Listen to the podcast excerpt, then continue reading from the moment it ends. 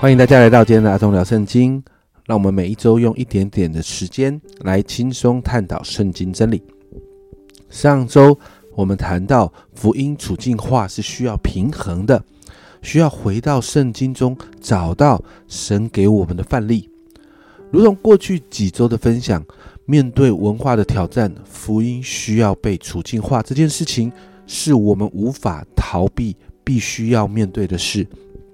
因此呢，今天我们的内容就是要来分享我们如何积极的将福音处境化，好来面对这个世代的文化挑战。想象一下哦，家人们，你在开车旅游的时候，当开车开到一半，发现在山路上面中间有一个好大的石头，几乎把路给挡住了。这个石头呢，大到没有办法用机器来移动，所以就造成了双向无法通车啊。这个时候，你可能会打电话报警，通知相关局处来处理。而面对这一颗无法用机器移动的大石头呢，处理的方式大概只有两种：第一种用钻孔的方式，再来就是用爆破的方式，就是要试着破坏石头。但你会发现呢，如果只用钻孔的方式，然后不爆破，可能你钻了一堆孔。可是石头却仍是纹风不动。但如果你用爆破的方式，可能你只炸到石头表面，但石头还在那个地方。其实最好的方式就是钻孔之后，把炸药放到孔洞里面，从里面来爆破石头，才有可能把石头炸碎。而这个石头呢，就像我们所面对的文化冲击哦。所以，如同上周所分享的。我们的处境化需要平衡，而面对新的文化，我们能够成功的福音外展，我们就必须带着了解和尊重，而这个就叫钻孔，也必须呢在文化和圣经真理抵触的地方，我们来挑战它，这个就是爆破。所以，只有在钻孔的基础上爆破，也就是踏在文化正确的信念，也就是我们谈到的普遍启示的基础上面，我们来挑战文化的错误，我们才能够看到福音在人身上发挥那个影响力。所以，实际上我们该怎么做呢？首先，第一个，我们需要进入文化，然后适应文化，也就是说，我们需要了解福音的听众。尽可能和这些听众有认同，因为这些听众就是我们要传福音的对象。然后试着进入他们的文化，也就是了解他们的文化，让自己沉浸在这个文化当中所关切的问题。他们当中是不是仍然在这个文化里面，他们在寻找的盼望和信念，这是我们需要了解的。而了解这些之后，我们要回到圣经。针对这些文化的状况，提出一个合乎圣经、以福音为中心的回答。这样的概念就如同我们上周谈到的桥的两端的概念。我们需要不断的花时间与人往来谈话，然后聆听他们的心声。我一个牧者朋友，他在啊澎湖在牧会啊，澎湖这个地方是台湾的一个旁边的一个小岛。那在这个地方有一个很大的渔港。在呃冬天的一个很呃冬天的一个季节呢，他们会有一个庙会的活动，是在当地非常非常热闹的一个活动。那我这个牧师朋友他自己也是一个 YouTuber，所以呢，他就拿着他的拍摄工具呢，其实特别去拍摄了这一个，在这个在这一个地区每一年都在运作的这个活动。他深入这个文化，甚至去问了一些长辈们，这个东西到底是什么。在那拍摄的当中，他就找到了，其实是因为这个渔港他们出海不安，然后他们需要有一个信仰的一个一个依托，所以在这个里面，他们就他就开始在这当中找到了原来在这里福音仍然可以有突破的地方。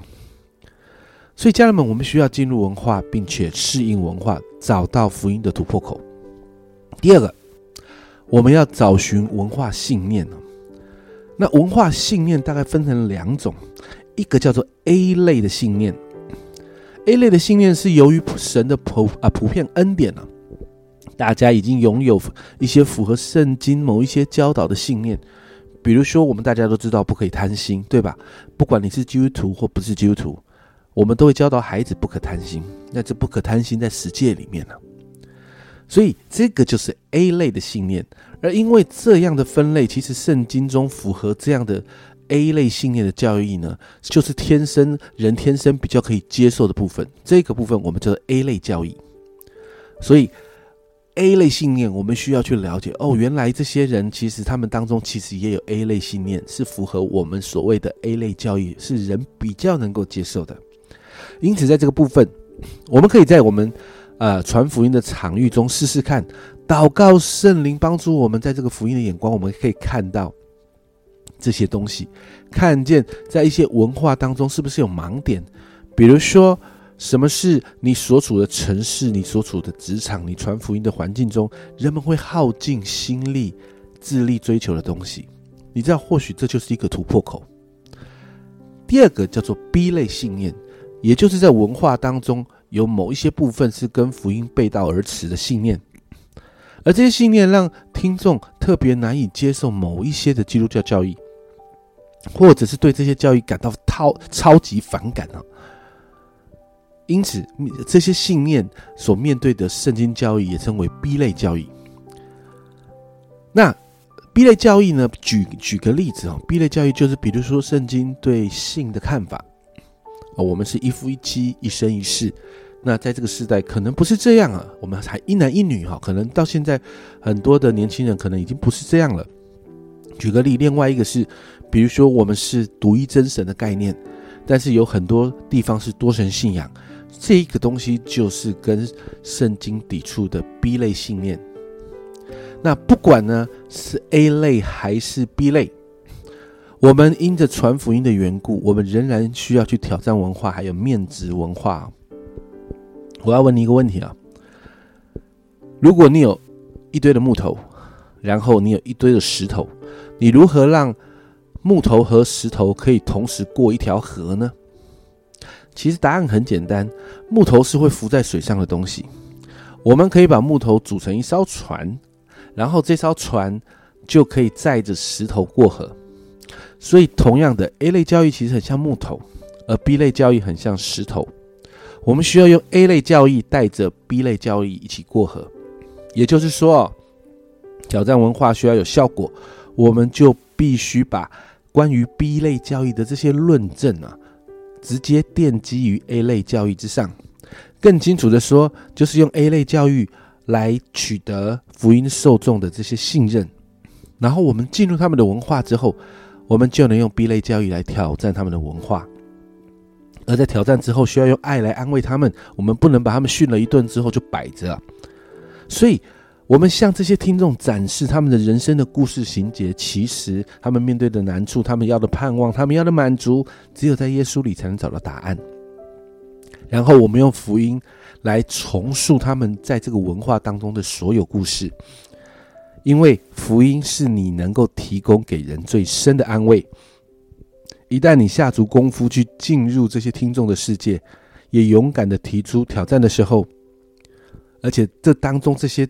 这些过程是你自己亲身经历的，也就是你用过来人身份可以给他们安慰，这个福音传出去的效果就会很好。比如说，在台湾有很多原住民的地方都有一些祭典，可是有一些有一些原住民的部落，他们信了耶稣之后，他们本来在祭典上面，他们在那里敬拜天的时候，他们就开始转过来敬拜神。这个就是。A 类教育带着 B 类教育一起过河，一个最好的例子。所以实际上，我们更清楚的，我们能做些什么？首先呢，我们可以在文化处境中哈问一个问题。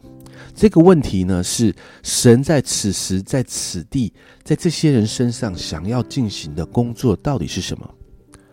然后用这个问题来面对，有三个面向。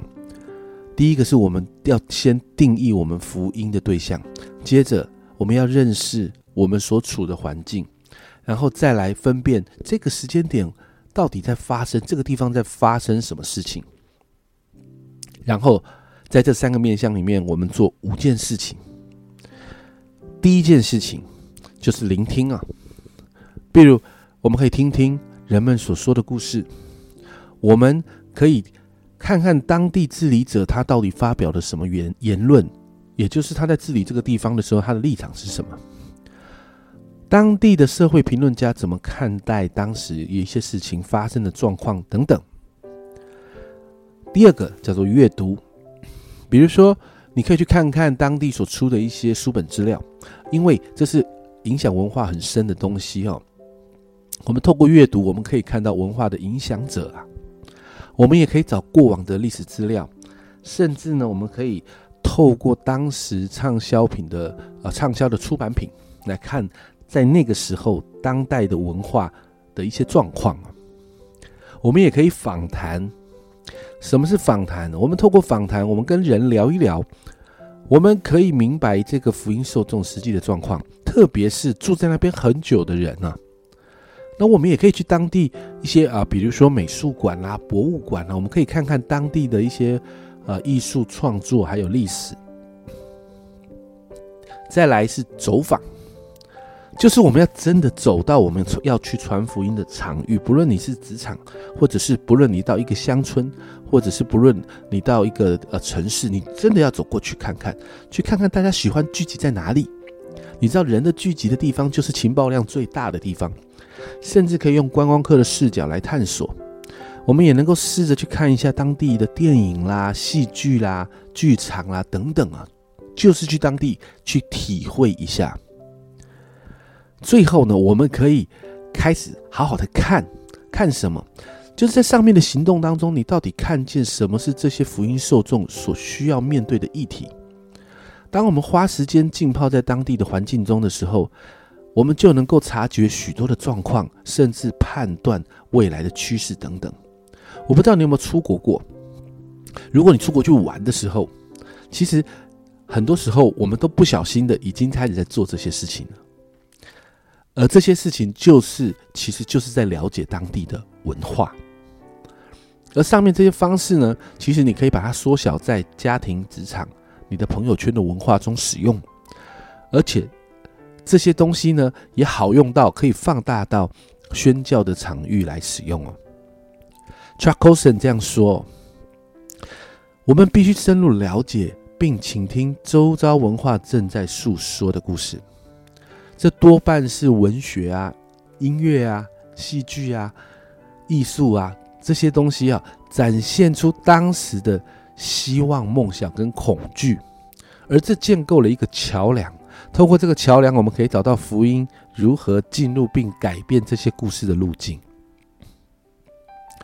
家人们分享完这些，我想我们就可以比较真实的抓到怎么把福音给处境化。带进我们所面对些这些文化冲击的里面，可是我要这样说，家人们，这需要操练，这需要实际的行动，如同使徒行传的使徒们，他们很真实的进入一些城市的文化里面，一些区域的文化里面，他们边走边学。别忘了，圣灵是最好的老师哦。我相信我们会看见，在这个积极文化处境化当中，福音会被广传，许多人会开始经历福音的好处。所以，让我们面对福音的时候，我们不是沮丧，而是我们要很兴奋，因为我们可以依靠依靠圣灵，在这个文化挑战当中，我们找到突破点。我们一起加油！这是阿忠聊圣经今天的分享。阿忠聊圣经，我们下周见。